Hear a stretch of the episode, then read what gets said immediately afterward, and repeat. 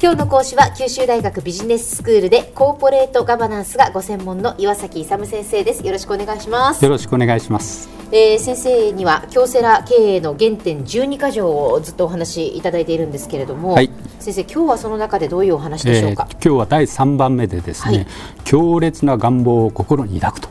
という願望の世界なんですけど、はい、これをやることによってですね、まあ、経営が成功していくというところをお話したいということなんですよね。はい、でこれがですね、まあ、前々回、まあ、前にお話ししましたけど成功の方程式をもう一回考え直してほしいんですけど成功とかですね幸福になるために何が必要か、うん、考え方と情熱と能力ですね。で今回のところは強烈な願望ですから、まあ、情熱のところに、えー、関係してくるということなんですよ。はい、であの成功するためにはですね、まあ、事業でも人生でも同じなんですけど目標の達成のためには潜在意識に到達するほどの強く継続した願望を常に持ってないといけないということが大切なんですよね。潜在意識に到達するほどの強く継続した願望、そうなんですけど、はい、それでですねまず目標というのがまず明確にされてないといけないんですよね。えー、まあ、具体的にやっぱり目標がないとそうですね。ことですよね。ねそれは前回お話した内容なんで、はい、ここでは簡単にまとめておきますけど、はい、あの前回やったようにですね時間的空間的に目標具体的なものをすると。で時間的に言うと例えば冬季の目標とか当月の目標あのあと当日の今日の目標とか、まあ、そういうふうに時間的に細かく具体的な目標が必要だということを話しました。あと空間的には例えば会社の例でいくと会社全体とか事業部とかあるいは担当のあの今日の営業の担当の今日の売り上げとかね経費とか、まあ、そういうところまで具体的にやらないといけないっていうのが前回お話したあの目標の具体的な設定ということなんです。それに対して今日のはですね、まあ、目標を達成するために強烈な願望でですねしかも、まあ、潜在意識に働きかけるまでということなんですけども、まあ、意識にはですねご存知のように健在意識と 潜在意識がありますよね。なるほど、そういうことですね。意識にはね、そうですね。二、種類ありますね。それで我々が意識しているのは、はい、そしてまたコントロールできるのは健在意識の意識ですよね。ねはい、ところがですね、世の中の成功者っていうのは成功するために潜在意識を使ってるんですよ。で潜在意識を使えた人だけが成功するんですよ。で普通は我々が意識して感情とかいうのは全部健在意識ですね、頭の中で考えて目でとかいうところの意識なんですけども実は成功する人っていうのはそれをですね潜在意識のレベルまで落とし込むんですよね。どういうことかっていうとですね、あの潜在意識を働かせるためにはどういうことが必要なのかというとですね、2つの方法があるんですよ。はい、例えばですね一つ潜在意識で絶対忘れないっていうのはどういうことかというと すぐ分かると思うんですけど強烈なショックを受けた時ですよね、まあ、強烈な刺激を受けるとこれはですね長期記憶として残るしあと潜在意識に働きかけるんですよ。でもう一つが何かっていうと、まあ、何でもいいんですけど繰り返し繰り返し思ったりやったりするんですよね。そうするとそれが定着してですねあの長期記憶にもなるし潜在意識にも運び込まれるんですね。でだから例えば何か事業目標を達成しようとかあるいは成功しようとか何かあの目標を達成するためにはですねこう常に思って強い願望を持っているということが非常に重要だと。いうことなんですよ。その常に繰り返し、まあ、自分に言い聞かせるということですか？そうですね。そうすると潜在意識まで働かされる、はい、それでその潜在意識が働き始めるとですね、ええなぜか周りの環境が整うようになるんですよ。これは不思議なことなんですよ。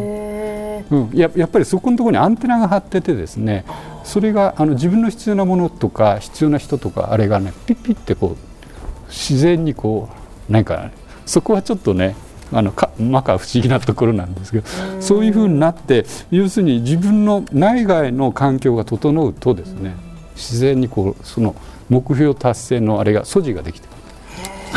これ本当なんですよ。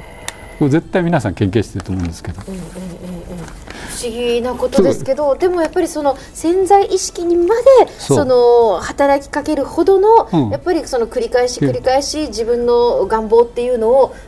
意識させることによってそうですね。そのだんだんだんだんその環境を整っていくんですね。整っていきます。だから、まあ、それに単なる環境を整えるだけじゃなくて、常に前努力しないといけないんですけどねもちろん。そこでですね一つのものいいと思うのこれと関連して暗示というのがあるんですよ、はい、暗示って自己暗示と他者暗示っていうのがあるんですよ。で他者暗示っていうのは、まあ、いろいろなすべてのものから暗示が常に来てるんですけど、その暗示のうちポジティブなものだけを受けるんですね。成功に必要なものだけ。だからマイナスの要因今景気が悪いとかなんとかそういうマイナス要因があるじゃないですか。そういうのを全部受けないでシャットアウトしていい他者暗示だけを受ける。あと自己暗示ってあって自分自身にかける暗示があるんですよ、それもですね常にプラスのポジティブな暗示だけを常にかけ続ける。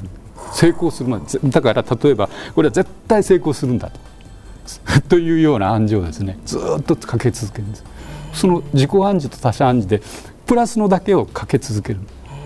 でマイナスの全部シャットアウトする。そうすると目標達成します。その暗示のかけ方はどんなかけ方でもいいんですか？例えば鏡に向かって自分に話しかけるでもいいしそのまあ何か日記を書くとか、そういうことでも。ポスター貼るとかなんとかでも全部。方法はいろいろあるし、いろいろなものを総合的に使うのが一番いいんですだから自己暗示他者暗示全部を総合力として使ってですねやっていくそれで最後に何が一番必要なのかっていうと、強く継続したですね願望でネバーギブアップの不屈の執念、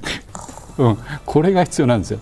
でこれは信念とかね覚悟とかいう問題なんですけど覚悟っていうのはかっこいいですけど、覚悟っていうのはですね命の使い方にスイッチを入れる。自分の命の使い方にスイッチを入れる。だから目標を達成するために自分の命のその方にスイッチを入れるそれが覚悟なんです。それが執念。ネバーギブアップ。それがあればですね成功しますよと。まあ、京セラの経営の原点12か条の一つですからもちろんだから稲森和夫さんはその執念をやっぱり持ってして成功に導いたっていうことそうですね。そうです。なんかそういう執念がないとダメで覚悟もないとでは先生今日のまとめをお願いします、えー、やっぱりですね経営えー、にはですね強烈な願望を抱いてですね目標を達成していくことが重要であるということです。今日の講師は九州大学ビジネススクールでコーポレートガバナンスがご専門の岩崎勇先生でした。どうもありがとうございました。ありがとうございました。さてビビックモーニングビジネススクールはブログからポッドキャストでもお聞きいただけます。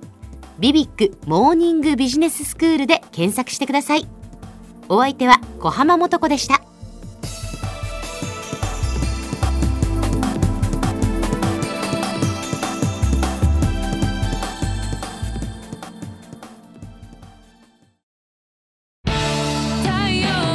BBIQ は九州で生まれ